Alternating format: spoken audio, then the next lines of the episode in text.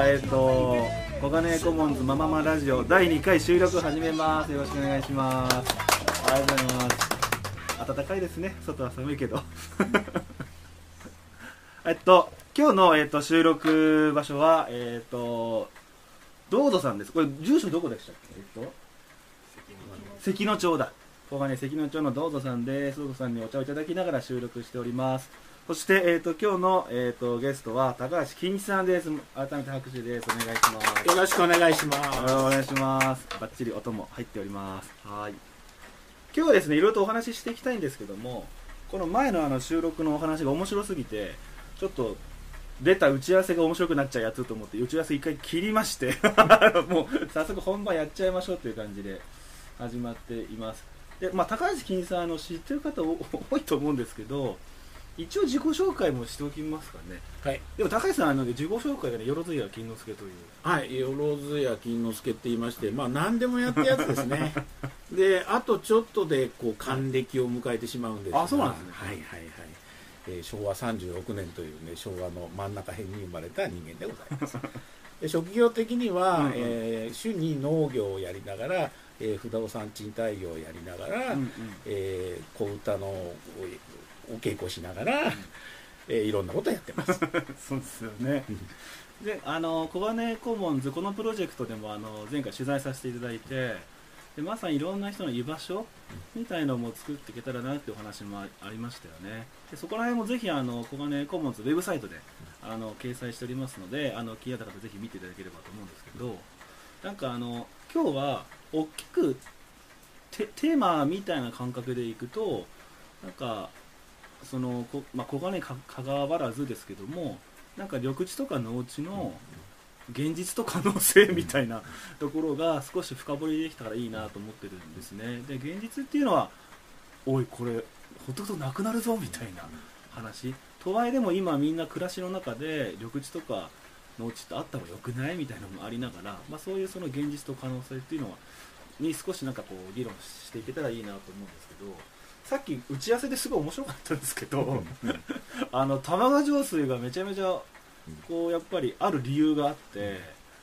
このここら辺のその関野町ら辺がどうやらすごい場所だぞみたいなお話ちょっと面白かったんですけどちょっとそれせっかくね収録しておきたくって、はい。はい、なんかいろんなこう地下水脈が重なっている場所という、ここが、はい、どんな感じなんですかはい。えっと、まず玉川上水っていうのは、うんあの歴史的に、えー徳川家康さんがこっちにやってきて、うんうん。えー最初井の頭から始まってるあの神田用水って言われてるあの水が足りなくなって、はい。えー江戸市中に水を送ろうということで羽村の関から、えーお江戸まで、えー四谷の方まで持っていくっていう計画が立ちました。でそれが、えー何度か設計をしたらしいんですけれども、うん。失敗に次失敗。うん。いわゆる玉川兄弟って言われてる人たちが、うん。あのものすごいえー高度な技術を使って、はい。えー玉川上水っていうのが完成していくわけです、うん。でこの中でははあの羽村の方から、えー高低差をうまく利用しながら、うん。えー少ないえー角度で、えー、きれいに水を持っていくっていう技術で玉川上水っていうのが出来上がったそうですで8代将軍の時に、はまた吉宗さんっていうのは頭のいい方で、うん。えー要するにその水を送るにあたってあの、うん土を固める効果ということで桜を植えると人がやってきてそれで土固めると。えある。えそういうことを考えて、はい。えー黄金のあの桜っていうのを植えたんだそう。そうすると包みが硬くなって、えー人工的な土木工事をやると。はで当然のごとくそういうことをやると、はまあ、我々百姓ですから、あはい。花見の時は金儲けができます。あいやなんか小金井の花見ってものすごい人だったらしいじゃないですか。ですね、うんなんかすごかったそうですよ、で、まあ、あの我々神殿開発っていうあの、はい。そういう江戸時代の、はい。宝永の大噴火っていう富士山が噴火して、はい。でそれで大飢饉になって、はい。でそれでまた八代将軍の時にはい。あの神殿を作れという指令の中で大岡越前守今でいう東京都知事みたいな方が、えー指令を出してさらに。で、えー川崎平門という方がお代官になってこの辺が神殿開発。で神殿開発出来上がって我々は、えー群馬の方とか、えー、日原の方山梨の方ですね大体。あっちの方からやってきたり、まあ、要するに持参難が、えー口減らしという形で送り込まれて、まあ、それを我々生き残った人間はネイティブインディアンって言ってましたね。あここら辺のネイティブそうそうそうそうそうそう。まあ話がどんどん飛んじゃいますけどそのネイティブインディアンにとってはい。この神殿開発っていうのは、えーとある劇団さんたちのはいはい。取材によるとはい非常に苦労した方々がもう血で血を洗う争いじゃなくて命がけで、えー開拓してきたっていう歴史があったそうです。まあ、その中のエピソードではうん。一軒の家で着物が1枚しかない、一軒の家で着物が一枚。うん。ままともに外に着ていけるやつだから外に行く時にはその人がその着物をしておあとはあの、えー、藁みたいなそういうものを体にまとって、えー生活していたなんていううん恐ろしい歴史が、あったんだだいぶですね。まあ要ははい。生きるか死ぬかの世界で送り込まれてますから、はい。お金はないわけなんですよね。だからそういうことで、えー苦労してきて最初の頃はそんな生活をしてた。でそれが玉川上水整備されて桜がちゃんと咲いてえーそこに人がやってくるってことになったらそれはお金が欲しいわけですから、まあ団子を作ってそこで売ったりなんだかんだでそれを、えー要するに自分の家のこう幅があるわけですよ。でその部分を延長していって川のへりはここは俺のもんだと。俺の書場だから入るんじゃねえぞっつって そこでなんかお店を開いてたんだそうです。その代わりはい。そこの草の管理とかはあの包みの管理とかそういうのはお前がやれよっていうことでお上から内緒で商売をさせてもらってたっていう時代があったそうです。へでさらに恐ろしいのが酔っ払うってこう川へ落っこっちゃうやつがいるんですよね、ー当時あれですね。やっぱ川の水量もやっぱすごい。あ結構あったそうですね。で当然その水におしっこなんかしちゃったらもう打ち首になっちゃいますから。おまあ飲み水ですそうそう。将軍様が飲むお水でございます。んで、えー我々あの関野町に住んでいた、い。まあ、いわゆる神殿開発の方々はその水は飲むことが許されなかった。あそうなの？そうなん目の前にそんな清水が流れてるのに。多分認知器で飲んでたと思いますけど、やはりたくましさありますもうん。んね、だからそういうところでね、はい。商売させてもらって酔っ払ったやつが落っこちると。あでそうしていわゆる土左衛門ってやつが流れ着くわけですよね、そうするとうちの方に来るとそれを引き上げてなんだかんだやんなきゃ面倒くさいからって棒で組んだとか あっちけあっちけ流す。そう。で向こう岸はあっちけあっちけって言ってそんなような歴史もあったんだっていうあの裏の歴史があったかなかったか。なんかそんな話を聞いておりますね。相当面白いですよね。いやなんか本当え江戸時代で、こあのここら辺のその花見がもっと人来すぎて、でみんな喧嘩っ早いから、うん。大変なことになってたよみたいなのなんか一回読んだことあるんですよ、はいはいはい、まあ、当然ね酒も入るしで当然ここの酒っていうのは地酒ってやつなんですよ。そう。お江戸の方で出てくるやつっていうのは、えー京都の伏見とかああいうとこからやってくる、あれ下り酒ですけどね、あそういうの下り酒ええあの神の方からやってきた下ってきた。でとえ今の日本橋ってあそこら辺がずーっとそういう、えー護岸が整備されてそこで水揚げされるんだそうですけどそのみあの酒は高い酒だから水で割るんだ。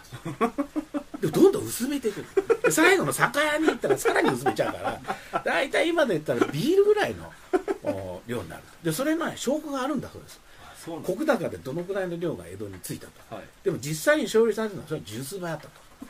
何やったかって、まあ、水入れてるに決まってるわけよね。水増しってそうそうそうそうそう。そんなことやってた。面白い。ところが、はい。江戸時代のこの多摩地域のやつっていうのはこれは地酒ってやつでこれは本物の十数パーセントある酒なんですよ。だからちょっとの量で酔っ払っちまうんですよだから当然のごとく喧嘩っ早くて花見で威勢がいいのにはそれは喧嘩しますよね。で当然ドボンというやつもいて、ね。さっきの棒つつぎが始まってっていうね。なんだか楽しいんだかいかないんだかよく分かんないようなことがあったんだそうですよ。活気が感じます、え地酒っていうのはちょっとあれなんですけどえ日本酒ってことですか？そう当然当然。はははまあ、それがちゃんとした酒なのか親父がカカカブってやってペッてやったような 口紙集なのかよくわかんないですけど、あ口紙酒ってね、うん。あるって言いますあまあ、ね日本酒のさ初めの頃っていうのはそういうことがあったんだそうですけどね、あそうですね、まあ、それが男どもが飲む酒ですから、はい。あの要するにおみこさんみこさんじゃないですけど、うん。ねあのああいう女女性がねの綺麗な方が、はいペアってもらった方が美味しいんだろうって思ったんだろうけど実際は、おっさん実際はおっさんが口々ペってやってあの出来上がってたんじゃないかなって想像しちゃいますけどね。えあれってあの発酵するために必要な菌がい。お口の中にいるよって話、乳酸菌とかあそういうやあつですよねぐじゅぐじペってやったね。で今のね、あの日本酒のやつっていうのははい。別なあの酵母菌の方なんで、はいはいまあ、それは別な生成の仕方やってやったっていう、まあ、これの話するとまた1時間以上かかっちゃうんですけど あオリゼっていうんですけどあれは本当に日本人が観覧シンクして毒性のあるやつから毒性のないものにあの分離してはい。それをずっと続けてるんですよね。えオリゼ？オリゼって言うんですよね。オリゼって。おオリゼ金金の。金あ金の名前があるんですね、だから花咲じじいっていうのは上からこう金を振って。ほうほお米にくっついたやつがはい。まるで花の中に、はいはいはい。多分花咲じじいっていうのはそのメタファーっていうか、それをポンポンポンポンポンポンって出たんじゃないかなって想像しますけどね、その酒樽みたいなところにでいやあのえ？まずは麹室って言って麹を作るんであすよ、麹を作る。種麹ってやつね、でお米をふかしたやつにその金を振りかけるああ絵が浮かんできましだから花咲じじいってこうやってピピピってやるじゃないですか。たでポッとこうそうそうそう。麹の花がさ多分それがあれの戻りになったんじゃないですかね、麹の花ってなんかすごいなるほどですね、うん、綺麗。ですよ綺麗なんだけど毒性のあるものも結構あったんです昔はね。カビ毒の世界ですから。どんどん話はずれていっちゃいますけど。いやでもあの話がずれる方が、あのラジオは面白いっていううん。気もしつつ、なんかいやなんかあのほ本とか書くとはあんま話ずらずらせないじゃないですか、はいはいはい。書きながら。だけど、耳っていうかうん。喋り言葉ってなんかずれ脱線がうん割と面白かったりもするんで、うん。まあ、大いに脱線していきたいところなんですけど。えでもこの地酒も作りながら畑もやりながら、ん。団子も作ってその、うん。そういう時には売りながらみたいな、うん。そういう暮らしをうん。こっちの人たちは、まあ、かつてずっとしてた。まあ、自給自足ですからね。うん。あの小金井橋っていうところがあると思うんですけど、はい。あそこには宿屋っていうのがあって宿4つなんか宿屋があった。んですね、まあ、そこら辺の人たちが使うやつははい。えいわゆる清酒に近いようなちゃんとしたやつ。はいはい。我々のじっちゃまたちが作ってたやつはどぶろくってやつでしょうね。だからもうちょっと酸っぱくなっちゃったとかね、はいはいはいはいこれがいい味なんだよ。とかねそんなこと言いながらこう金にしてたんじゃないかなと思うんです俺んちのどぶろくはよみたいな、まあ、昔の人でもどぶろくと含めていっぱい作ってたって言いますよね、ただここはお米が取れる地帯じゃなかったから、ね。あのうん雑穀類とか芋類とかなんかをそういうので発酵させてたんじゃないかなと思うんですよね。あの糖分がないと発酵しませんけど。ああえじゃあそっか米以外のものもいろいろ使いながら、うん。もうぐっちゃんぐっちゃんな酒。ぐっちゃんぐっちゃんな酒にしてたんじゃないですかね多分ねでまあお酒を作るっていうのは大体神様にこうあのお清めも含めて、えーやるっていうのが多くて、まあ、それのお下がりをこう飲んであもったいないから捨てるわけにいかないですからね。でそれで楽しい思いしてたんじゃないですかね。あえその神殿開発の時に、こうさっきちょっとした事前打ち合わせのお話にあったの神殿開発の時にお寺とか神社とか作っとかないと、人みんな逃げちゃうよみたいな話あったじゃないですか、うん。うん。それまあ逃げちゃうのは理屈として辛すぎるから逃げるっていうのは分かるとして、お寺とか神社があると逃げないっていうのはなんかどなどういう感覚なんですか？あの農耕民族の,、はい。あの精神意識の中で、まあ、これは仏教が伝来してからってはい。話なんでしょうけど、はい。やっぱり土のあの要するに領あの自分の畑っていうものを、はい。でそれを土をあの耕すために代々受け継ぐわけですよ、はい。はい。はい。で代々受け継ぐってことはどっかに墓がないとどっか逃げちゃうんですよ。あだから墓があるってことであ、はあ、そこに杭を打たれてるような感じで 歩ける距離のどのくらいっていうふうなところが縛りがあるなるほどね。でここら辺は関東の世界、まあ、江戸時代だからあの今みたいな近代的なものに近かったとは思うんですけど、そのはるか前のあの平将門さんみたいな、はい。あの時代になってくると、はいさらにこういい加減ですからで仏教はいい加減な仏教が入ってるわけだから、うん。大きな町にしかなかったはずなんですよお寺なんつうのはね。だからそれが江戸時代になってきてあの将軍様やその大官たちの知恵の中でこの村の中にそういうものがないとまずいから祭りをするには神社が必要だと。神社があればみんなが寄せ集まって楽しいことになるだろう。で当然代々やっていくんだからお寺も作っといてないかないといけないとで昔の部分明治じゃないですからあの神仏混合っつってお寺と神社一緒なんですよ。でそれの設置をして出来上がった。それがえー関野町にある心臓院と言われてるところでえー今の小金井公園のお今公園になってるあそこが広い、えー墓地の地帯だった。ちゃんと掘るとお宝がザクザクお宝っていうかなんていうか。ザクザク。となんて話も聞いたことありますなるほどですね、うん。その開拓してた方々のうん。あれが、はうん。あ。えすなんかすごいですね。そのまあ墓があるとうん。墓があってそういうお祭りとかあると要は遅延遅延っていうかその土地への縁,、うん。縁っていうのがどんどん深まっていって、まあ、愛着も増すし、はいはい。まあ、そこにずっといるよねみたいな、うん。そういう感覚なんですね。で荒れ地でしたから土が肥えてないんですよ、あだからあの代々こう植物を入れたり人糞。そういうあの時代の時は金粉って言ってたんですけどね。ああそうなんですね。そうなんですよ。へ金粉って言うんですよ大事なものなんですえなるほどね。ちょっと脱線していいですか？えどうぞどうぞ。あのその金粉を一番よく運んでたはい。と言われているはい。鉄道会社があるんですけど知ってます？え？あの怒られちゃうんですけどね。はいはい。あのこの花子金とかそれが走ってる。あこれもな参戦ないやいやこれまさ南ですあかそうか。はい。らあのあせ西西武武西武線がはい。東京の金粉を所沢とかああいうところに持のってきた農地で運ぶへだから僕子供の時にね黄色い電車だったんですよ。黄色い電車でですね。割とつい最近まで黄色かった黄色かったんです。よはいだからイメージとぴったりあったんですよね。ちょっとこれ堤さんに申し訳なかったんですけどね。えー続いてはね。うんなんかそんな話があって、まあ、江戸のはい。市中のその肥料っていうなるものを多摩地域に持ってきたっていう話もあったんだそうですよ。え面白いですね。えでもそれってもう江戸時代からなんかなんですかその電車に関わらず、ん。そうなんかそういうふうに使われてたっていう話聞いたこと。ありましたありましただから江戸時代の、まあ、いわゆるあのアパート経営してたうん。方々棚子さんをね、うん。うん。要するに賃料は年に1回もらうぐらいなんですよ。あ年に1回なの1回か2回。でそれ大体それ棚子さんたちがいい加減なことやってよくドラマで出てくるんじゃないですか「家賃だぜ。ああそうですね。嫌だ!」って。あの正月になった途端にチャラになるっていうルールもあったそうなんで逃げまくれば勝てると。でもなんでその大家が大家が成り立つかっていうとそあ。の金粉が売れたんですへ要するえに肥料になるからそそれれすごいですね。あああいうこうリサイクルの社会であそのできててあそういうもので大家さんたちはそれをうまく金にしてたからこいつらがいてくんなきゃ困るんで、まあ、家賃まあいいかっていうね。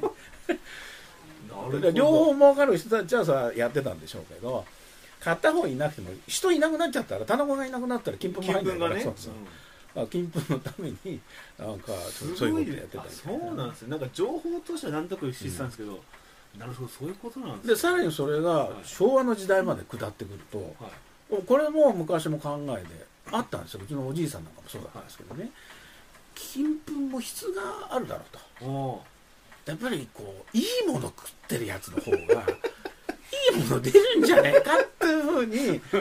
まあ勘違いしてたらしいんですけどね、うんあの腸の細菌の中ではい。大体あの細胞のくずとその腸内細菌の死骸が大体あのはい。元のやつで、食べ物自体で出てくるのはあの食物繊維食物繊維とかねこんにゃくとかそういうのが出てくるみたいですけど、はい。あのいわゆるマンなんて言われてるやつね、あの消化酵素が日本あの人間には持ってないやつがね、が出てくるっていうことだったんですけどだからあんまり差はないみたいなんですよ、何食ってもねほ本当は。うん、本当はね。まあ油食いすぎたやつは油が出てきてなんかドロドロになってるかもしれないですけど、とにかくあのうちのおじいさんたちも、はい。高級なものを食べてればいい金粉が取れて、はい。肥料としては最高だろうってって、どんどん東のこうはいものを持ってこようとする、この辺近辺だと。大勢ろくなもん食ってないだろうからね。おっとあの花の23区みたいな。そうそうそうそう、はい。だからうちなんかもあのそのまあ戦前からこうアパート経営やってたんですけど、はい。東に東にっていう土地を借りてそこに作ってこれをこう持ってくるわけです。よ金粉として。そう。えどうやって運ぶんですか？えっとあの時代の時は第八車みたいな車輪のついてるやつで、はいなんか持ってきたって言ってましたけどねじゃあもうボットンからそうボットンからからこう取ってでニコニコしながら。ニコニコしながら。持って帰って金粉だぞと。そうそうそう。でそれを使ってたんだそうですけど、えー戦後になって、うん、あのアメリカ軍がこう入ってきてはい。であの方々はこうサラダを食べるんですよね。サラダ。フルーツ。あのはいはいはいはい。フレッシュのサラダ、はい。でそれに金粉ぶっかけてたんですよ。そしたらなんか体の中から虫が出てくるような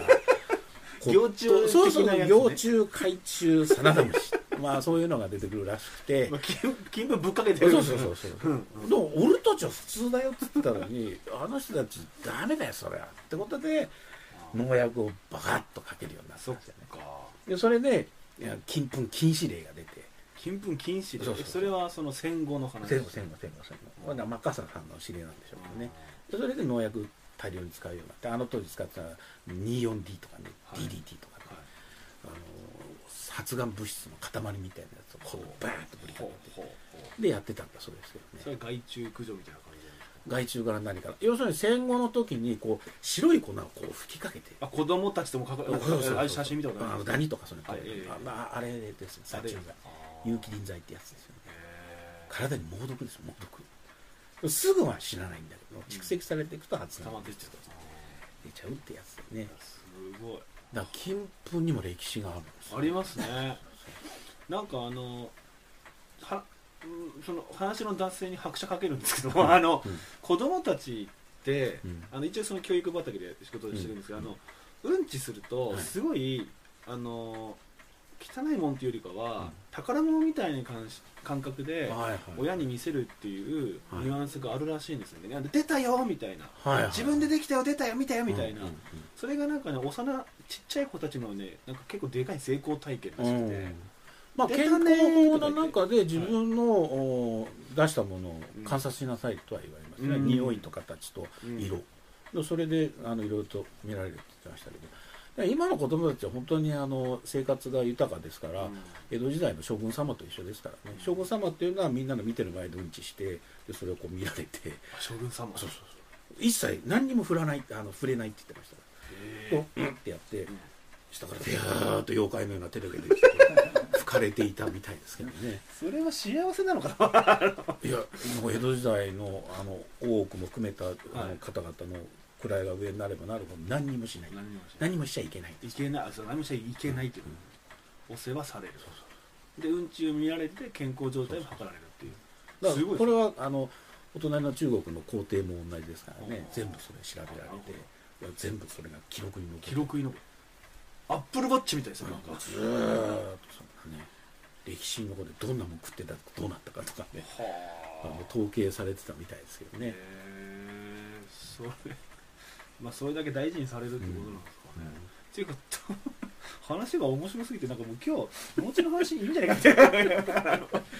いや農地の話はね、はい。重要なんですよこれは。ちょっとね難しい話になりますけど、はい。田中角栄総理大臣のあの時代の時にこの都市計画っていうのができあ都市あ都市計画って言ったっけな、はい。あのいわゆる線引きって言われてるのができて市街化区域と調整区域、農心地区とかそういうのが出来上がってくるんです。よえっ、とい昭和の土地を44年ぐらい。土地を種類分けしてそうそうそうそう。はいはい。要するにあの当時建設省っていうのと農水省っていうのがあるんだけどそれの領地をこう決めた。ああ太陽関係を作っていって、うんうんで逆に言うとそれまでっていうのはその区分がなかったなかったっていうことでしょうね。でそれであの東京はあの八王子の方まで市街化区域に大多数入って、まあ、ここがねほぼ100%入っちゃったんですけど、市街化区域。要するに10年以内に、えー宅地化しなきゃいけないところに、えー我々の入ってた農地も入っちゃったんです。でそれはねちょっとまた脱線しますけどうん戦後間もない時に、ま、マッカーサーさんが入ってきた時に大緑地帯計画っていうのができるんですよ。でそれが練馬の方から小金の今小金井公園のところまでこうイギリスのあのシティみたくして、はいはい。外側にこう緑のグリーン地帯を作って、はいはいはい。さらにそこから先が田園地帯、はいはい真ん中が町場っていう。はいはいでそういう構想があったんだそうです。でそれを今戦後間もない時だから何もないからこれ適用しちゃおうってやった。ら、その住んでる人たちと寝耳に水ですから、うんあの地元紹介なんかするわけないんですから。これはねあの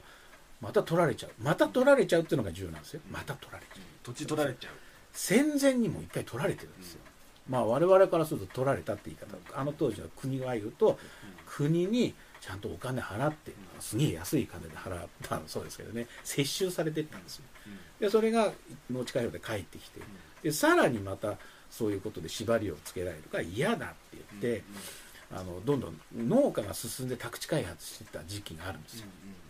でそれに今度は線引きが始まって、あーまあこれで農家さんたちも良かったなと思ったら、農家さんたちはよく知らなかったんですね。税金が来るっていうの。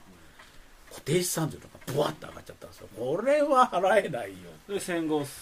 あの40年代のねね。その線引きができた時に。でそれであ先輩の親父の上の方々がいろんな運動をして、えー農地なんだから安くしてくだと。固定資産税安く入っていうことになって、えー長期営農継続農地っていうのが出来上がってさらに今のお元になる生産緑地っていうのになって大体落ち着いてきたんですけど国土交通省のあの当時の官僚さんたちは30年やれば大体農家死んじゃうから相続でなくなっちゃうだろうって計算されて出来上がったものが今の法律の基礎になってるものなんです。だからあの農地が、まあ、30年経てば全部宅地開発されるだろうと、そうそうあのうん。切り売りはできなくなったんですけど、法律の縛りでね、ところが農家の代替わりっていう、要するに相続が起きるとそれでなくなるだろうって計算だったんですよ。でそれをこの多摩地域の農家さんたちは指定されてる生産緑地っていうのに指定されてるのは70%以上23区内は50%以下なんですけどね。30数パーセントぐらい、えーそれ以外は宅地化農地ってでいつでも換金できてアパートが作れるとかマンションできるとか金になるような。この多摩地域の人たちはその江戸時代の苦労も知ってるそういう歴史をあの背負ってる農家さんたちだったから70%以上の畑を残したんですよ。でそして今度は、えー70あ30年経ってそろそろもうもうあと12年で終わっちゃうんですけど、さらに俺たちはやるんだって気持ちになって、まあ、長期営農継続農地じゃないいや生産緑地を、えーさらに延長する法律も作ったんですよ。それでも寿命が来たら必ず相続で売っちゃうんですよ。そうですよね、まあ、相続税がものすごい高い高いというか、まあ、額がうん、だから。農地の相続は、えー農業をやる分に関しては相続税納税猶予って言って猶予されるんですよ。そのまま死ぬまでなんですけどね。死んだらチャランだ途中でやめたら元品も元本も含めて全部払いなさいっていう過酷な法律なんですけど、まあ、そんな法律の谷間の中で生き残ってきたんだけど最終的にはどっかで、えーゼロになる。計算は変わってないんです。よまあ、とにかく農地をなくそうぜっていう力学の中でそうそうそうところが時代が変わって都市の中に農地があった方が利点があるってことがあの我々農家だけじゃなくて住んでる人たちにとっても利点があるってことがいっぱい出てきたんですよ。まあ、もちろん農政運動っていうんですけど、えー農地があれば多目的機能っていうのがあって要するに防災時にあの震災が起きた時に逃げ込む場所みたいなね。食料が生産できる。うん、えー水をこう今今日ちょうど雨降ってるんですけどこの雨が下水に流れるで畑に来るとみんな下にすあの吸い込まれていくんですよ。でそうすると地下水の保全にもなる、保水機能もあるはい、でさらに浄水浄酸する機能もあるから空気の空中湿度も、えー保たれると。あそういうことか、うん。だから多目的なことがある。さらに教育的機能や福祉的機能まであるって言われてるから、まあ、トータルで税金の使い方を考えていくと都市に農地があった方がトータルの税金の使われ方としては少なくていいんではないか。少なく可能性があるだろう。さらに、えー住んでる町の人たちにとっても食料も手に入るし、えー時には営農ボランティアじゃないですけど、やる人たちもいたり市民農園になったりっていう畑を体験できるということで、えーまあ住んでる満足度も上がるだろう、まあ、そういうあのことを含めて、えー農地が残ってた方がいいっていうアンケートを取るとそういう結果になってきた。そうですね。そのその感覚はなんか肌感覚ですごくわかるんですよね、ちちなみにあのなんていうか引きで見引きっていうかロングスパンで見ると、その東京の、まあ、農地宅あの農地緑地をうん。減らして宅地化しようぜっていう力学のもと進まっていってる現実があり、うん。えっとなんか、えっと小金市内のの農地緑地が、えっと全全体を100とすると5%ぐらいよみたいな話を聞い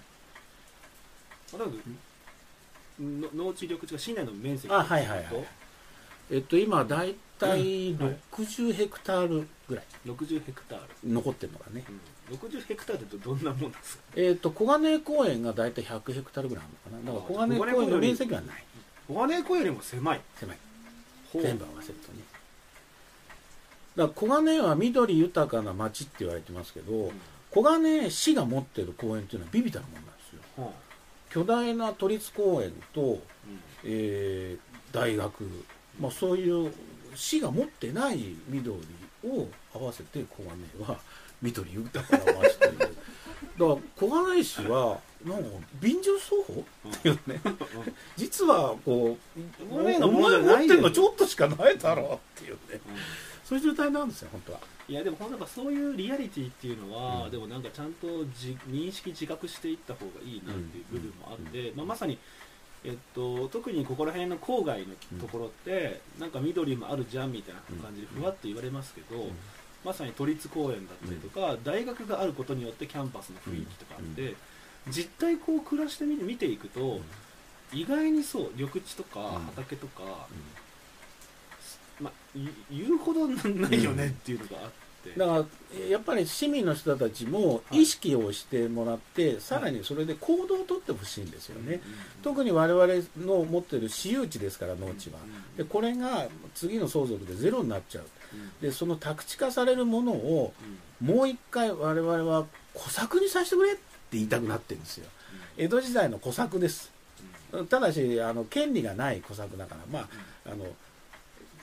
法律用語で言うと相続税を払う時に農地で払わしてくれと。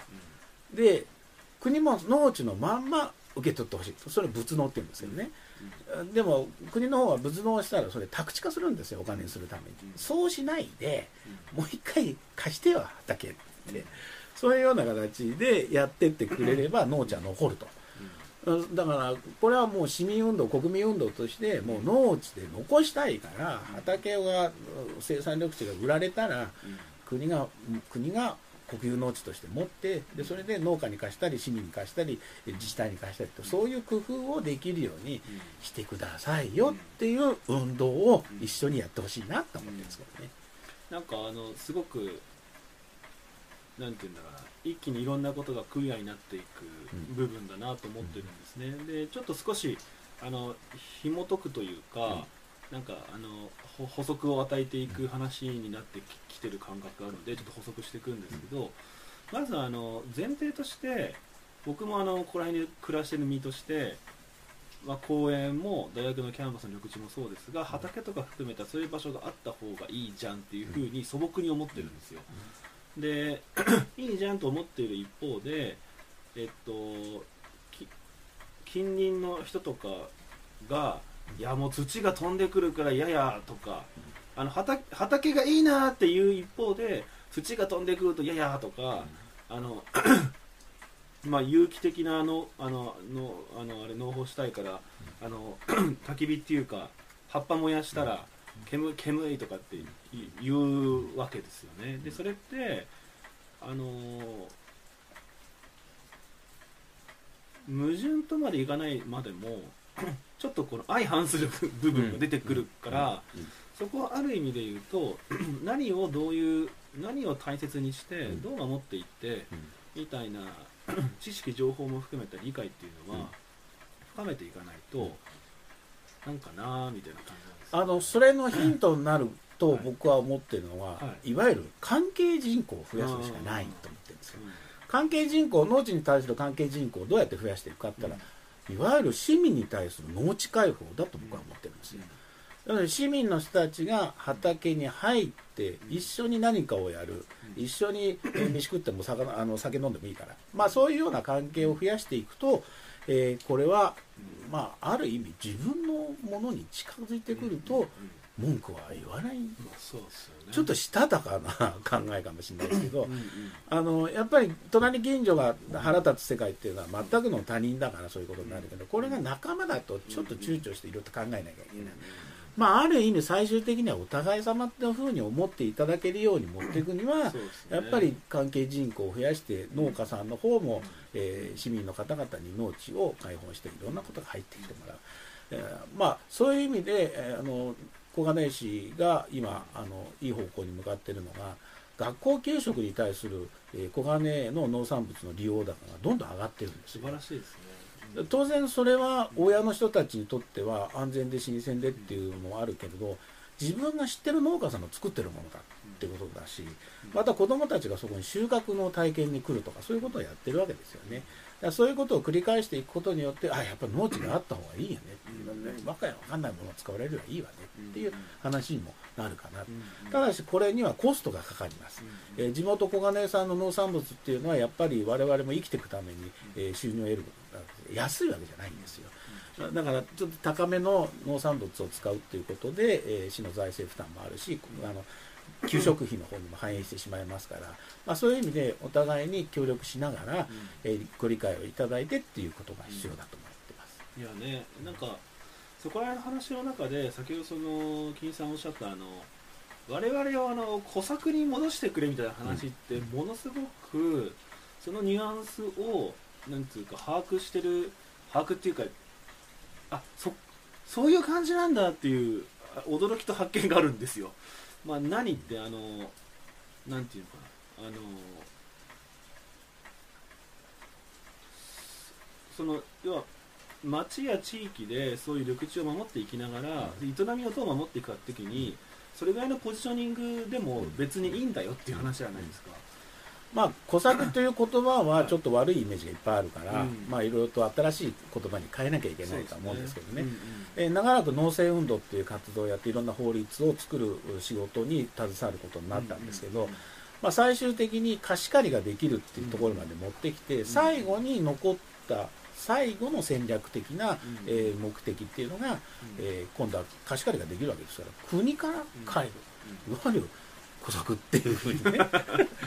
まあもともと江戸時代からあの所有してたことはなくて領地持ってたのは藩であったりいろいろとしてて農家それ借りてたわけなんですよ。だからそれに近い形で昔みたく年貢は必要ないわけなんですよね。あの税金あの税金っていうのは安く済んであるんですけど。でその代わり農地を維持することによって公共的な農地という位置づけになればそれの管理人を、まあ、いわゆるタダでできると。だから、えー国からするとその農地の管理費はタダ。だから維持するためにタダで貸してやるかえー低料金で貸すかっていう、まあ、そのぐらいのものでいいと。だからランニングコストを考えていくと、土はあの再生産効くわけですから、えー長いことその公園でやるよりは、えー農地の方が管理費がかかんない。公園っていうのは管理費すごいかかるんですよ、でもトンネルとか含めてあの要は人って作りはするけど、先々のメンテナンスとか、あるいは壊すところまでの想像がなかなかしづらい存在じゃないですか、だからいや俺これこの維持管理どうすんだよっていう話ってなかなか追いつかないんですよね。でそこがまさに真渡り首を絞めるようなニュアンスに自らなっていくっていうところありますよね。まあ、これからの地球環境を考えていけばどうやってこう長くうん続けていくか、うん。それを考えから言ったらやっぱり農地っていうのはあのいろんなものを循環する機能もあるし、だから本当に多面的機能公共的機能がいっぱいあるわけですよ。だからこれを持っていれば持っているほどその町の価値は上がるし、えー住んでる方々の満足度も上がる可能性が高いと。だからそういう部分であの何度も言いますけど多くの市民の人たちが我々と一緒になって、えー農地を残す運動に、えー参加してもらいたいなとは思ってますけどね。それはなんか素朴に普通に興味があるというか、ね普通に残ったらいいなって僕思ってまして、でなんかあのなんか、まあ、先ほどの話もちょっとちょっと出てるんですけどなかなか知られてないなと思うのがなかなか都市農家さんって割と大変よっていう話がやっぱあってそれは金銭面で例えば相続税がぽっこり要は相続税めちゃかかるけど、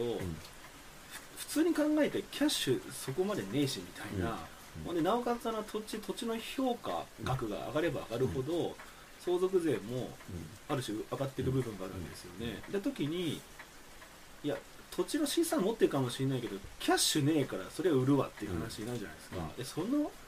この肩にかかる身の重さとか、あと周りがその住宅地の中で、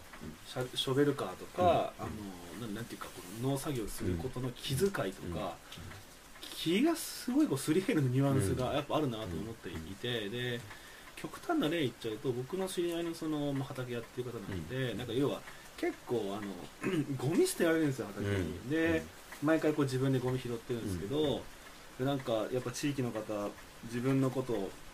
よく思ってくれてないのかなとかってうん。軽く泣きそうになりながらゴミ拾ってるんですよね、うん。で結構なんかなかなか辛いなそういうのはとか思っていて、うん。なんか少なくともゴミは減らしたいですし、うん。なんかそのなんか大変じゃないですか、うん。あの高橋さんなんかこうすごい元気な雰囲気な。ん。でなんか結構郊外で農業やっていくっていうのってだって普通に効率よく農業の生産するぜってなったら、うん。もっと土地広いとこ行って、うん。工場みたいなファクトリーっぽい農家さんやった方がうん。生産性的には上がるじゃないですか、うん。だけどここの場所である種耐え忍びながらうん。農業っていうのを営むっていうの結構大変だなと思うんですよね、あのこれはもう考え方を改めていただかなきゃいけないんですけどアメリカ経済的に効率で考えていったら都市農業なんてのはありえない、そうですよね。耕作面積狭いみたいな、うん、工作面積もそうだし、えー立地的な条件もこういうのをいわゆる条件不立地って言い方をするんですけど条件不立地ってあ日本政府で言う部分は山岳地帯とかそういうことを言うんですけど我々は、えー都市の中も同じ、えー工作的には大変なところだからっていう言い方で同じ言い方をするんですけどね、ただ地方と東京であの工作不立地的な部分での違いがあるっていうのは100%周りがお客様なんですよ。うん。だからこれを味方につければある意味は応援団になってくるし、そうですね、えー畑のゴミを拾ってくれる人も出てくるんですよ。そう。うちの畑って結構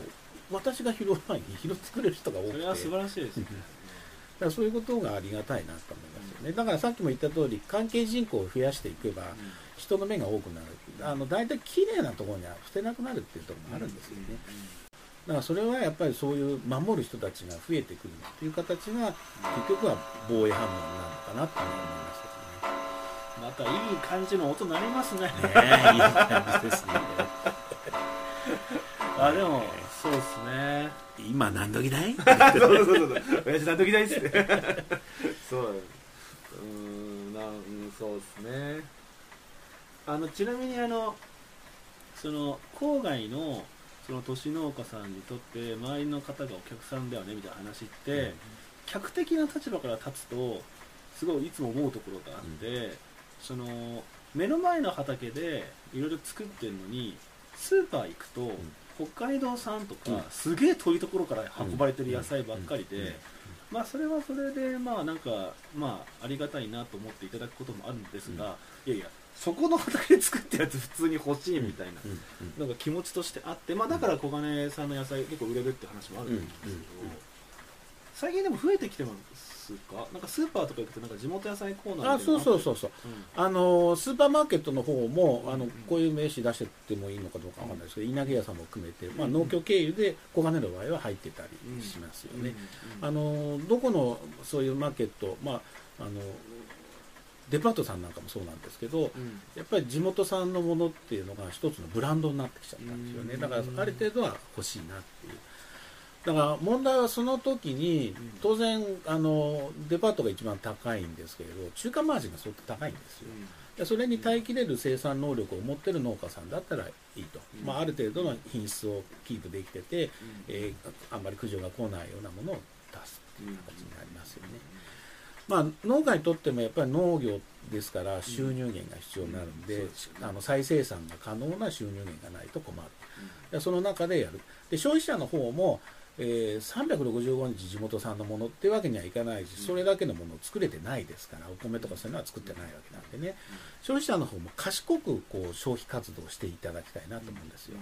あのコスト的には高いかもしれないけどでも安い時もあるんですよ。要は例えばキュウリだったらもう大体時期がこの地域一緒になるんでどこ行ってもキュウリ安くなるんですよ。もちろんスーパーマーケットもね。でその時に食べ比べてああ地元産の方が美味しいなと思う方が多いって感じるのはやっぱ水分の違いなんですよ。取れたての朝どれの水分のパリッパリしてるやつと スーパーで買ったやつの違い。これどうしても時間差がいくら朝どれしたってはい。さっき取ってきたやつと車で持ってきたやつは違っちゃうんですよ。でそこれがね面白いこう脱線なんですがある農家さんが大根であんたの大根水っぽくてダメって言ってきた人がいるんだそうです。でその農家さんももう分かっちゃったんで半分笑いながらお金返してあげてどうぞスーパーマーケットのカスカスのやつを買ってくださいうちは水っぽいでございますんでっていうね。まあこれは農家さんというよりは消費者の人たちがよく分かってなかったっていう証拠ですよね、バチってやってみずみずしくバーってやるんですから水っぽいって言われちゃったらはどうぞ乾燥してるやつをこう 買ってはいよってことになりますからね。喜ぶべきところなんですよ、だから消費者はもう賢くなってほしいんですよ。であのだからこれはあの食育と同じ考えなんですけど食を選ぶ力食戦力っていうんですけどね、消費者の人たちもそういう知識を持つっていうことによって賢く生活しながら、えー安い時に美味しいものも食べられることもできます。しあの面白いことにね消費者の皆様って足りない足りないとか報道されると急に野菜買い出すんですよ。これが豊作になってる時余ってる時っていうのは意外と買わないんですよね。安い時に買って食べればいいのになでさらに知恵をつあの持ってる人たちはそれを乾燥野菜に自分でして、うん。えー保存するんですよ。フリーズする人もいますけど乾燥野菜が一番栄養価的にも美味しさも上がってくるんですね。だからそういう一手間かけられる時間がある方々はそういうことをやってますだからあのちょっと話戻しますけどアメリカ経済的な経済あの効率一辺倒でやるともう無駄なくこうやることが必要になって効率よくやる農薬も使う肥料も使う大量生産する。でそういう生活をしている人たちは時間すらない状態になるんですよ。だから時間がないってことは自分の体も、えー浪費して、えー乾燥野菜を作る精神的な余裕もなければ時間もない。でこういう生活やめた方が本当はいいと思うんですよね。少しゆったりしたことになってくる。心の豊かさもあって、えーそこそこの生活ができてっていうことの、えー生活スタイルを変えていくことによって見る目も変わるし感覚も変わってくる。今まで目には入ってたけど認識できてなかったものが認識できるようになる。それが最終的には豊かな暮らしにつながっていくんじゃないかなと思うんですよ。だそういうことをあの共にえー体験しながらいい街づくりいい生活をするとなったら我々ネイティブインディアンとお付き合いしていただければ いろんな場所も提供できますし、えーいろんな体験もできます。でさすがにクチュクチュペンで酒は作ってませんけどあの、えーあの畑でバーベキューやることもありますしね、うん。まあ、そういうあの若い方々は特にイベントが畑でイベントをする人たちもどんどん増えてきてますから、そういう意味でいろんな人たちが畑に入るあの、うん方も増えてくるかと思うんですけどね。そうですよね、なんかあの畑に興味関心が湧いていく若い人が増えているっていうのはあの肌感覚でも非常に感じるんですね、であのどっからあのそうですねあのなんつうんだろうなこの感じ。えっとなんか僕ね今3つぐらい頭に質問が浮かんで、どれから行こうかなと思ったら、ん。す全部飛んだんですよ。あの。えーそれ思い出さないとボケにつながるって言ったんですやっぱちょっとね畑に来た方がいいかもしそうかれないね。あそうだ。価値観の話だ、うん。えっとなんかまあどういう価値観でやっていくかっていう話が、うん。その畑の在り方も町の暮らし方もあるいは何ならゴミの拾う拾わないみたいな話も含めて、まあ、いろいろつながってくるなっていう感覚があって前回あのお邪魔させていただいた時にあれフランスのルルルルルなんかあのそれぞれの地域性があるやつでうん。いろいろワインとか、あはいはいなんだっけノワールでしたっけ何でしたっテけテロワール。テロワールだ。テロワールみた。いなテテロワール。テロワール。なんかそういう キーワードをいただいて非常にこうしみるものがあったんですね、うん。でそのそれぞれの風土うん。でできたものでなんならおあの凸凹の野菜でもいいじゃない的な話につながってくると思うんですけどで一方でなんかそのファクトリー的な感じになってくると、やっぱり人参ってまっすぐにやるとダメよねみたいな話だと思うんですよ。でまあそれはそれであっていいんだけど、うん。もっとこうぐっちゃボコボコでいいじゃないとか、うん。大根もちょっと3本が出てもいいじゃないみたいな話もあるかなとか思っていてそその時のなんかおそらく価値観とか信念みたいな話っていうのがやっぱりなんかちょっと出てくるなと、なんか大量生産的に確率的なものをバーってやることが、が良しとされる時も、まあ、時もあると思うんですよ、なんかその安く多くの人にみたいな話であれば、でもそれがけどこう達成されてるんであれば、なんかもうちょっと全然違うあり方あるよねみたいな、うん。でその信念が街の風景とか、えー、と畑の在り方とか、うん。あるいは消費行動も変わってくるよねっていう感覚があって、なんかその何大事にすんのみたいな話が結構出てきますだから大事な部分はその本人がよね。どこで満足するかうんですよね、あの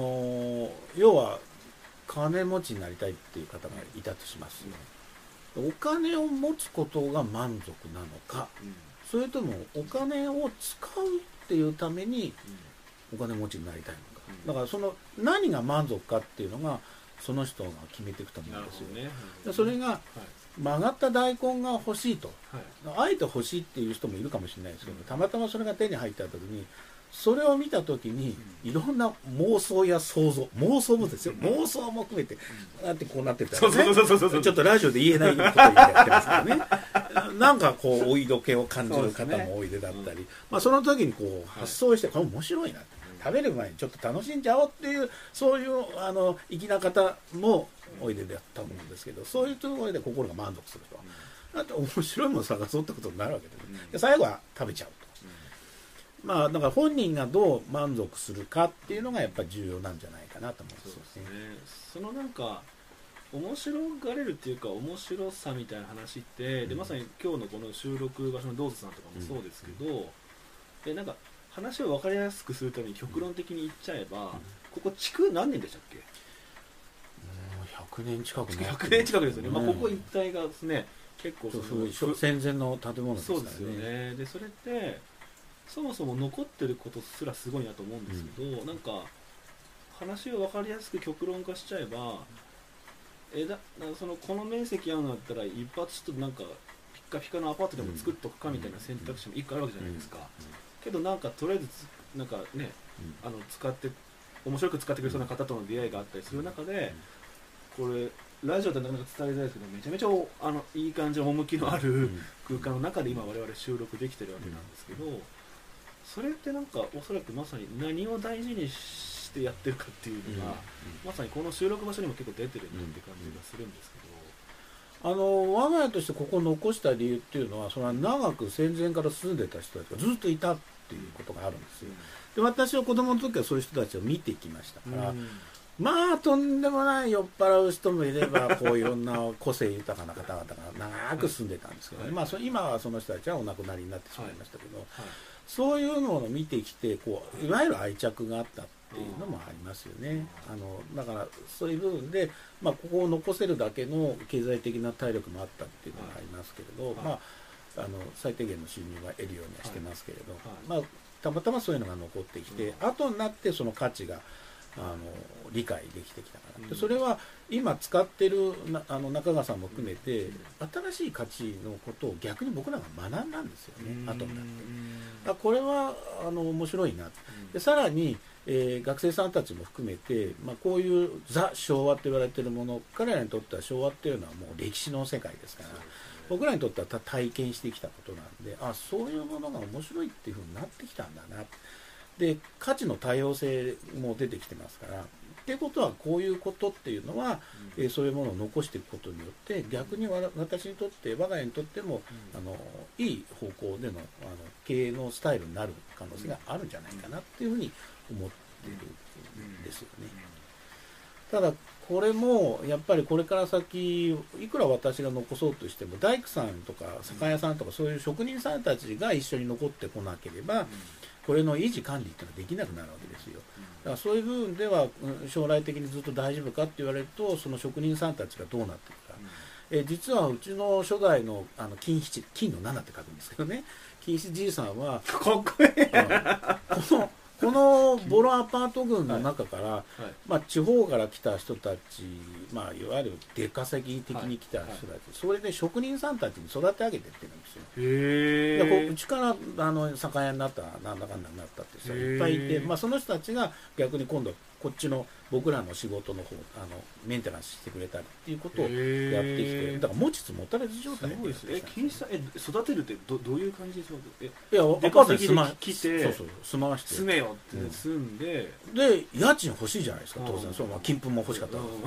また金粉なんですね家賃欲しいけど仕事なきゃ入んないじゃないですか。そうですね。のが作らして。あ仕事仕事を与えてそそこから家賃で引っ張って金粉も引っ張ってっていうね無駄なくじいさんは使ってたみたいですよ、ね、まあでもプラットフォームですよ、うん。すごい。でそれがどんどん独立して家を買って大きくなっていったわけだからだからい一丁我が家で何かあるともう夜中だろうが何だろうがやってきていろいろと仕事やってくれたっていうことがあったんですよね。まあ今でも何人かその系統の方が残ってますけどね。でそれを幼少期にそういう風景も見ながら、時にそれに混ざりながらって感じそうそうそうそう育ち方すごいですね。だからネイティブインディアンっていうのは 多様な暮らしと多様な価値観の中で磨き上げられてきた人生なのかもしれないですね。いやいやでも本当そう。でもなんかそのななななんていうんですかね。その農地のなんかいろんなあの公的機能みたいな話の中で教育って話もあったんですけどその学びとか教育をすごく広く捉えちゃえば、があ極端に言っちゃえば学びっていうのは学校が専売特許じゃないだろうっていうのが僕のスタンスなんですよ、うん。学校もちゃうかもしれないけど、うん。なんかそういう街とか暮らしの中でいろんな出会いや学びがあっても、うんああるあってもいいじゃないっていうかあるはずでしょっていううんスタンスなんですけどただそのそのそのためにはその街や社会がしっかりしてないと、うん。そうならないっていうのが僕のスタンスでだからちゃんといい社会や街を作りたいっていう感じなんですけどまさにね金井さんのその囲まれてた大人たが大人たちのこの感覚が、そうかっこいいなって人もいれば、こいつ飲んだらひでえなみたいな人がいていろいろこうてんやワインてんややワインややってたみたいなそれすい今逆にそういうのを味わおうと思ったら、こういう界隈性がないと難しいですよね。まああのこれは教育日本が進んできた戦後の教育の結果が今になってるとは思うんですけれど、はい。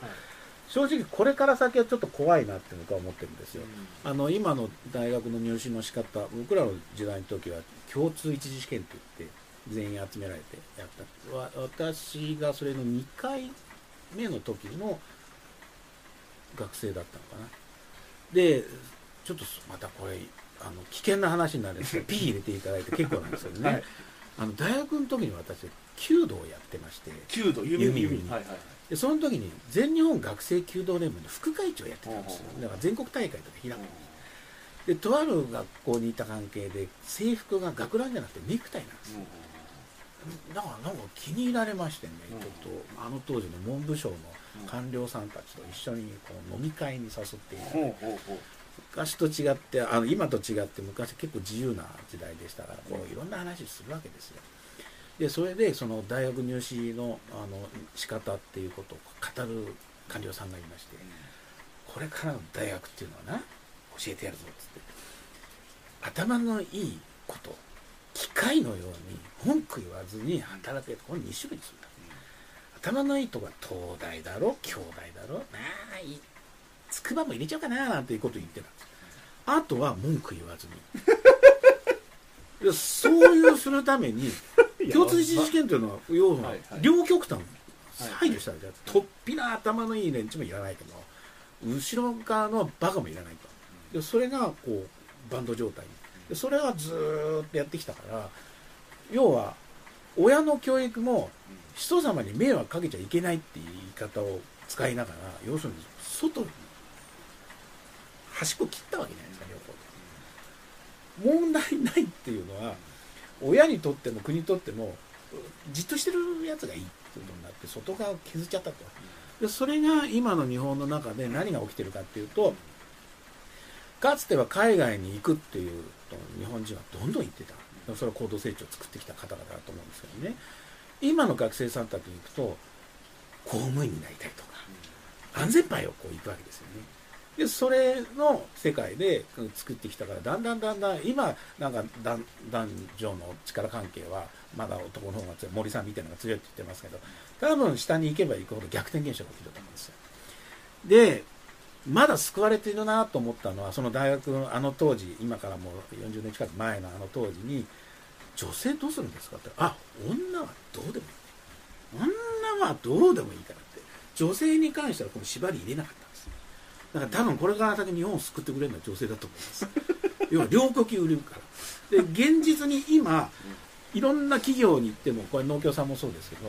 やっぱ女性の方が優秀なんですよ。確実に。意欲もある。研究熱心。能力的にも高い。あどっかの医大でもそういう結果が出て足かせをお男の子の方にはしごはねあの下駄履かせたってややりねましたでしょ？現在の大学行っても海外に飛び出してくるような子たちってほとんど女性なんですよ。男はみんなこう内輪で行こう行こう行こうっていう感じでね。だからやっぱ教育日本が作ってきちゃった教育によって、うん、あの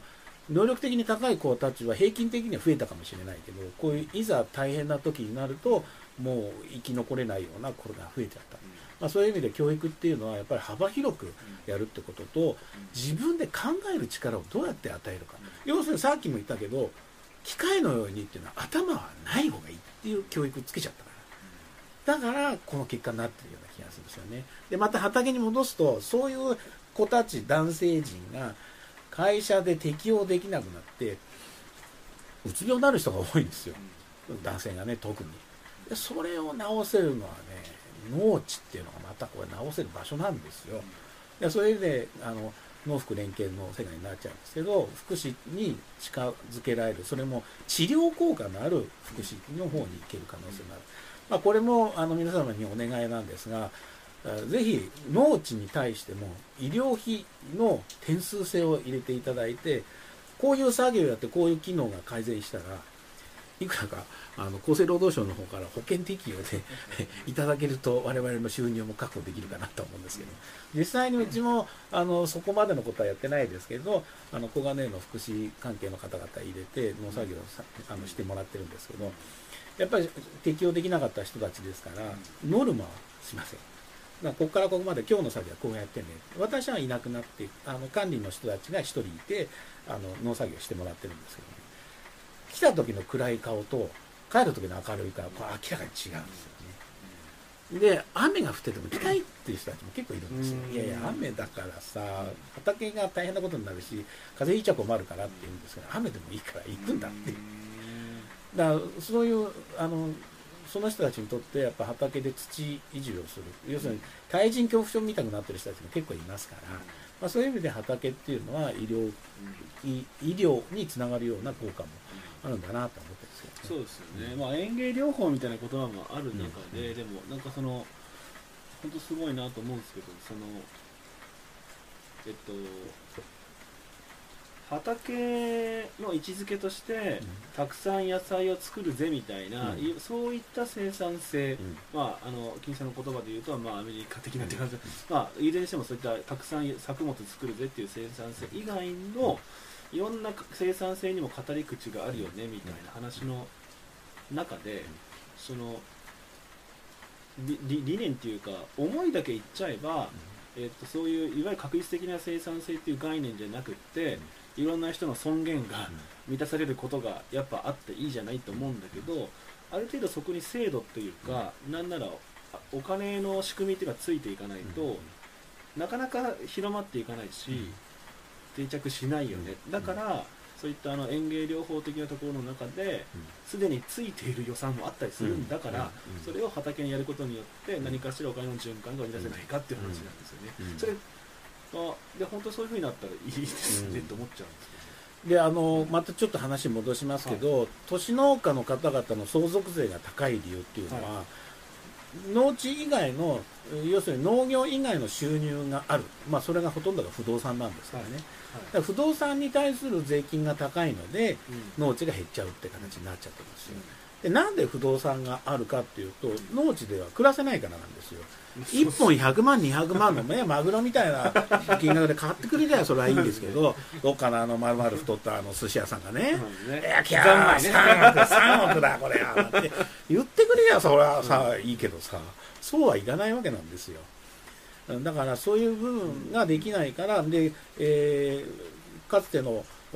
区割りの中で農林水産省の、まあ、いわゆる線引きで領地的なこう区域と、えー国土交通省の方の町場の区域っていうのは違うことになっちゃったから国の国家予算も入んなかったんですよ、まあ、今入れるような方向にはなってるんですけどね。でそれでも面積狭いわけですからいくら視察園芸的なことをやったとしてもやっぱり多くの単位は稼げないわけなんですよ。らそうなると自分で補助金を作らなきゃいけないあ安定収入をしなきゃいけない、えー経済的に安定しなきゃいけないってことで不動産がどうしても必要になった、でそれが多ければ大きいほど早く相続税高くなるから消えちゃうんですよ。だからそういう部分でもうお不動産に頼らずに農地から上がるもので生活できるようになれば長く続けられるわけですから。のそのものとしてですよね、だからそういう意味であの多様な収入源の一つとして医療的な治療効果を認めていただけるようなことになればあそういうことでのお農家の,、ねあの生き残りの収入源の一つにはなるかなと思うんですけどね。なんかあのすごい素朴な気持ちとして思ってたのが、農家さんって本当に農業を愛してらっしゃって、でなんかその土とか超なんか好きみたいな方だけどそれだけでなかなか生活が成り立たないから不動産業みたいなのやってるけど、別に不動産業をものすごいなんかやりたくてやってるってわけじゃなくって、うん。それやんないと生活成り立たないし、畑維持できないんだわっていう、うん。このジレンマってなかなかみんな知らないんじゃないかなって気はうんするんですけど、みんなピュアになんか本当にうん。土いじりしたいんですみたいなうん。感じもあって、割とそういうニュアンスありますよね。うん。ありますね、あのー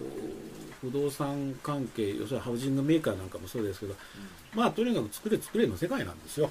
宅地をね。そう。でそうすると、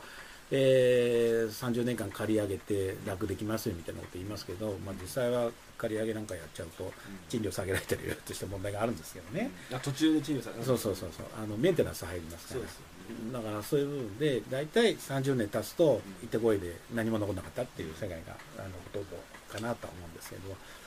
あの回してるだけなんですよ実は。お金をね回しながらこうやって借金を持ちながらこう回して回してでその間が、まあ、いわゆる我々にとっては補助金的なものを自分で生んでるっていう世界で。補助金をでも自分で生んでるってもはやそれ補助金じゃないで。すよね。まあそうなんですけど自分で補助金みたいなの作っちゃってる 自分で作る DIY 補助金。それは補助金っていう。ま回すしかないんでね。だから外側から見るとなんか収入がいっぱいあっていいよね。っていうような言い方はされますけどそう簡単な世界ではないんですそうですよね。あおそらくまさにそうだと思うんですよ。あのそのなんかいろんな収入があっていいよねって割とみんなピュアに言うけど、うん。いやそれガチでちゃんとやっとかないと、もう丸裸だぜっていう、そこの現実っていうか危機感っていうか、うん。ヒリヒリした現実の認識っていうのがもうちょっと広まってもいいんじゃないかなって気は、まあそれと人口減少社会がもう来てますから、うん。まあ当然のごとく小金井市内でも空き部屋空き部屋えあの空き家どんどん増えてるんですよ、だそういう意味で新たな土地の利用の計画なり考え方をこれは自治体ごとで考えるべき時代が来てるんじゃないかなと思うんですよ、国は大きな法律全国に当てはめてあとは自由度をどんどん上げてあげて地元に適用できるようなあの国土利用の仕方っていうものをお創設するっていうのがこれからの日本の国づくりじゃないかなと思うんですよね。いやそれにしても全ては国民市民都民そういう人たちがこういうことをやりたいからっていう考えのもとで動かないとこれは無理だと思うんですよ。そうですねなんかそのすごいものすごいこう素朴に思うのは、先ほどあのお話ししたあの目の前の畑で採れてる野菜がスーパーで売ってないじゃんって思った時の違和感、うん。で、まあ、最近それはもちろんなくなってきていてで僕もなんか普通に買うんですけど、うん。それに近いものとして、人口が減ってきてるのに、なんでこんな新しい物件がいっぱい建っていくんだろうっていう、うん。で一方で、うん。あ空き家もできていくっていう、なんかすごい素朴にうん。なんで人口減ってるのに物件増えるんだろうっていうのがちょっと若干不思議なんだよね、まあ2つあると思うんですけど、1つは経済を回すために住宅を作るっていうのはものすごくいろんな産業に影響するわけですから、産業の経済を回すっていう意味では宅地開発っていうのは非常に効果は高いです。ね。まあ、道路作るのと一緒ですよね、はいで、えーそして古くなる。古くなると、まあ、少しは仕事が生まれるんですけど、問題はこう借りる側にとってはこう移り移っていくわけですから同じ賃料払うんだったら新しい方がいいだろうっていうこうこれの考え方で動いていくわけですから、新しい新しい新しい。だから古いのが余るのはこれは当然なんですよ。ただしここまで昭和の一桁の建物みたく古くなると 逆に利用価値が上がるっていうか少ないからこそこういうことになっていっちゃうっていうのは逆な現象ですけどね。だからまあ昭和の40年代に建てられた建物っていうのは今あちこち、まあ、渋谷なんかもそうだし23区内でも骨組み構造みたいなのにしてあのリノベーションして使ってるあのこじゃれたお店になってるかと思うんですけどまあだから今の問題は 2x4 でできた。これまたアメリカ式ですけどね。2x4 でできたようなものが10年20年経っていくと空き家になっていくでこれはこう手直しが難しい部分なんで。だからそれは建て替えるしかない。でも建て替えるにしてもランニングコストずっと考えてた時に損益分岐点っていうんですけど大体早い人で15年ぐらいで大体二十数年かかっちゃうんですよ。そうです。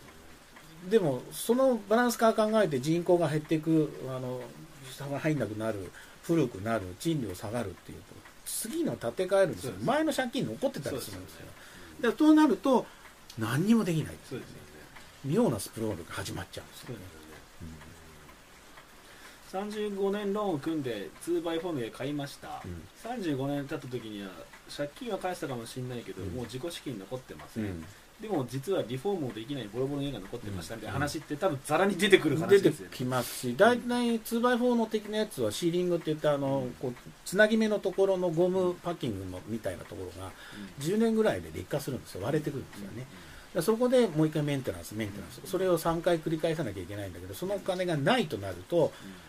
水が入ってきてさらにダメになっちゃうんですよ。ねで今の一番安いやつであの高度技術という言われ方してますけど段ボールを圧縮して紙でできてるものもあるんですよ。だからそれは最初の部分はいいんですけど一丁中に水が染み込んでっちゃう。それは膨張するわけですから。だからそういう現象が起きて水回りをちゃんとしなきゃいけないのにそのシーリングの打ち替えをしなかったってことは水が回ってきて最後はそれがダメになってっていう。となるともう三十数年持たないんですよね。結構怖い話怖い話怖い話だから大体住宅メーカーが保証するのは10年って言ってる 要は10年が限界なんですよ。ショック。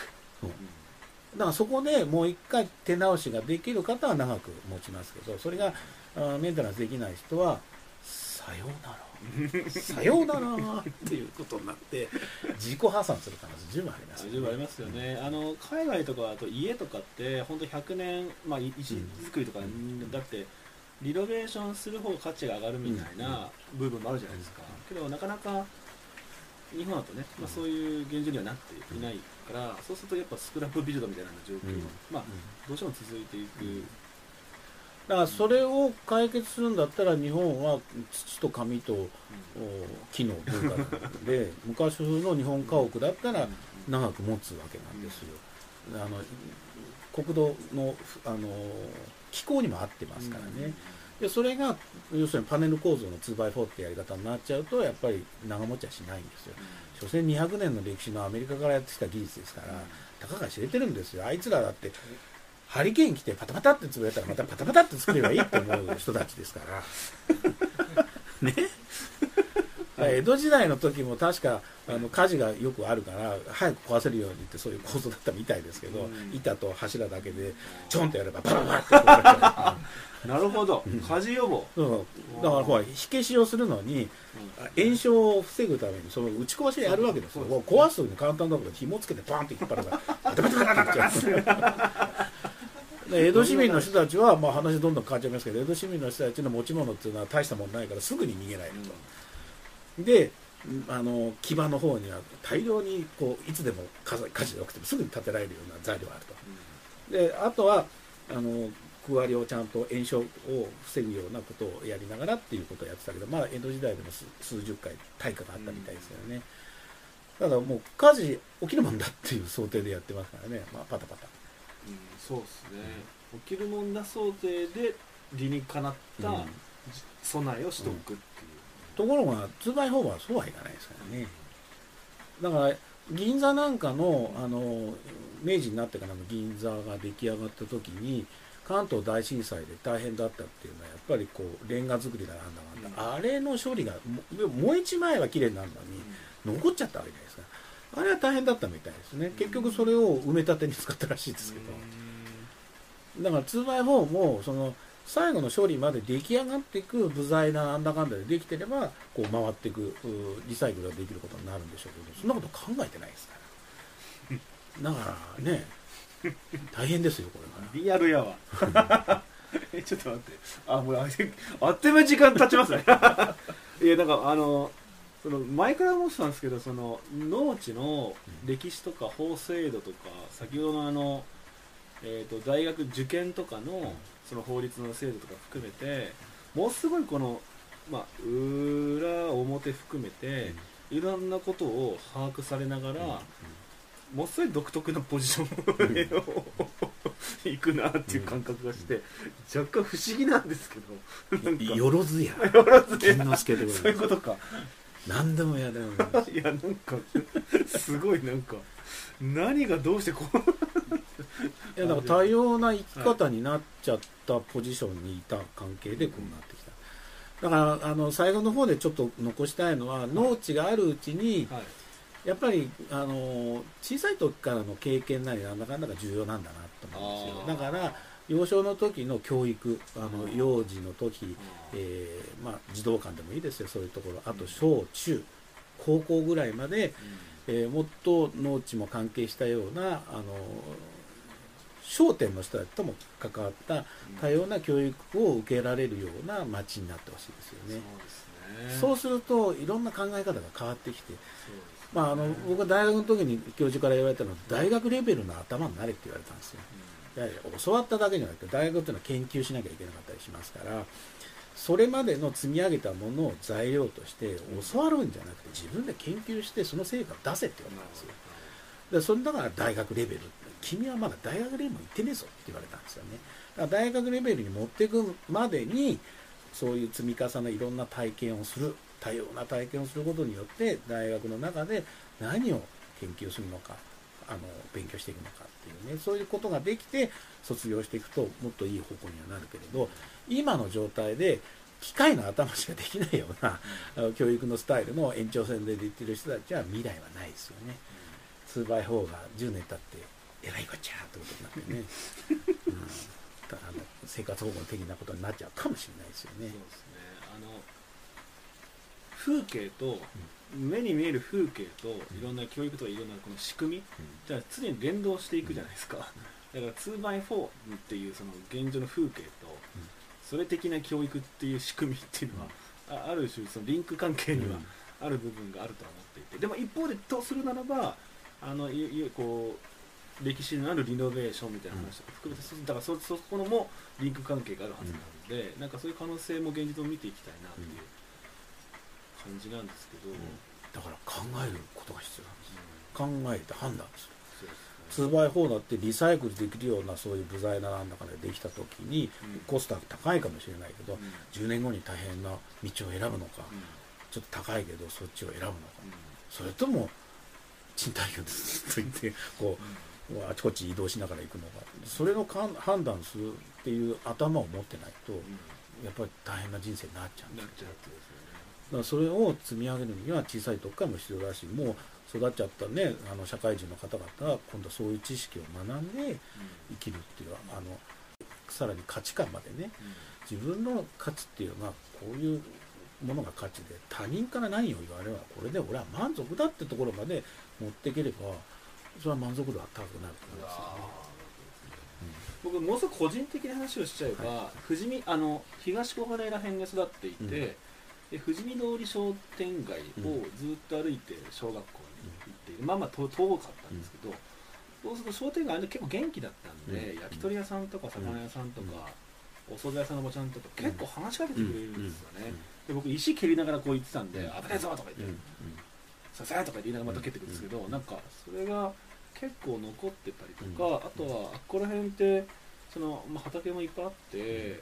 で結構野球とかしてボール畑に行っちゃって「うんすいません!」とかで言いながら取りに行って「うんあいいよいいよ」とかうんで柿の実とかもらったりとかして、なんかそれがすごい残ってるんですよね、うんで今みたいな仕事のスタイルって実は結構それに対する恩返し感が実はあって、あんまこれの話人に話さないんですけど、恩返し感があって、うん。で自分がそうだってことはつまりそういうことなんだなっていう気がするんですよ、あのまさにさっきおっしゃってた高校ぐらいまでにいろいろ体験しておけるといいよねっていう話、だからそういう恩送りというか、そういう機会はやっぱりこのプロジェクトも含めてうん。持っていかないと、どんどんこう裾野がしぼんでっちゃうっていう感じがするようだから最終的に小金は小金スタイルに合う人たちが集えればいいんじゃないかなと思うんですよ、それは合わない人は合う場所に移動していけばいいわけですかららそのぐらいの自由度があっていいんじゃないかなただしキーマンになる人たちがいるんですよ。農家がいて商店があってとかそういう人たちは生き残らないとまずいからそういう人たちが生き残れるように、えー何でもかんでもスーパーマーケットで買うんじゃなくて、うん。ちょっと面倒くさいかもしれないけど古典小さな小売店に行ってあの時間かかるかもしれないけどおじちゃんおばちゃんたちと会話しながら購入する。そういうことも必要なんじゃないかなと思うんですよねだからあの食に対する部分に関してはあの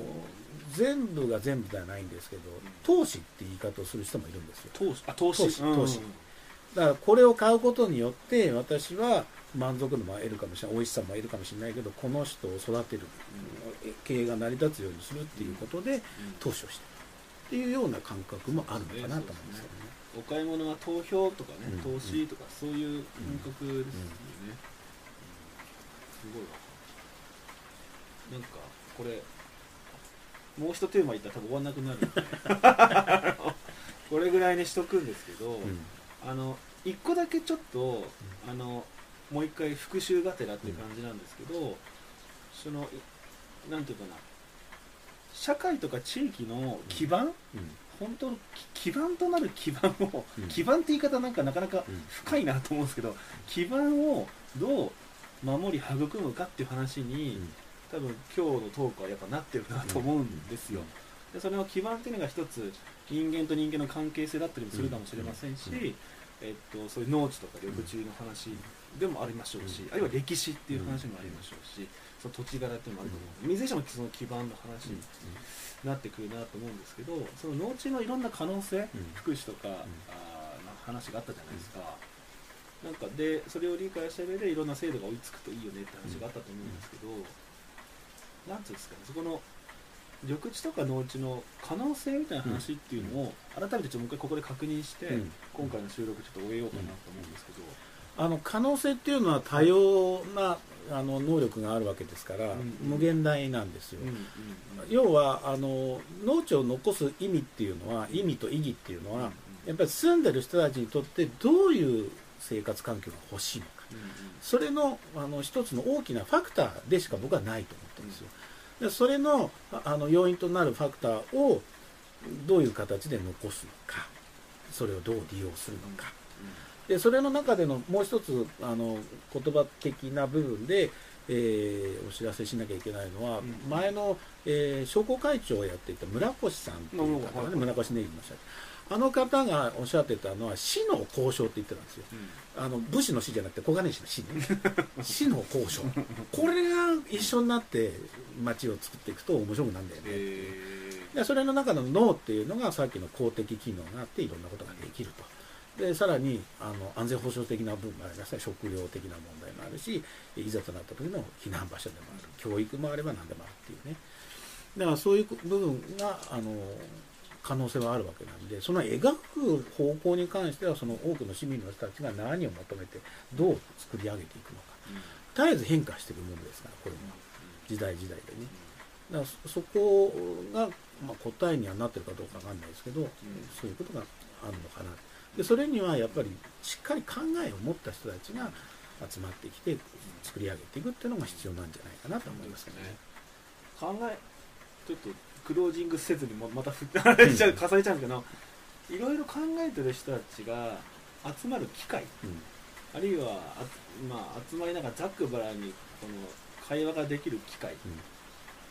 オープンな機会っていうのが農地そのものの可能性のの一つでもあるなっていう気もちょっとしてて、なんか作業しながらなんか自己紹介もせず一緒に作業してて、あああのあああの人のああみたいな感じだったりするじゃないですか、うん。なんかそういうのもやっぱいいですよ、うん。まあとにかく走りながら考えて動いていくっていうことを続けなきゃいけないから、あのかっちりと学校があってどうのこうのじゃ無理だと思うんですよね、だそういう部分で省の人たちも市民の人たちもうん。教育やってる人たちもうん。一緒にやりながらうん。こう共同の時には共同して、うん。いろんなあの動きをする、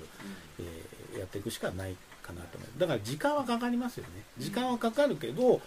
将来性はものすごくあるなって思うし、小金井に住んでてよかったなっていうふうにそういうことに関わった人たちはね、なるんじゃないかなと思うんですよ。だから我々は江戸時代からつながる家ですけれど、あのそういうことに関わればここがふるさとになるんじゃないかなと思うんですよね。だからそういう部分であの大いに関わってほしいなと僕は思いますけどね。なんとなくまとめています。あありがとうございます。恐れ入ります。そんな感じでよろしいですね。はい。じゃあえっと「マママラジオ」第2回、えー、高橋金一さんでした。ありがとうございます。ありがとうございます。いやいやありがとうございます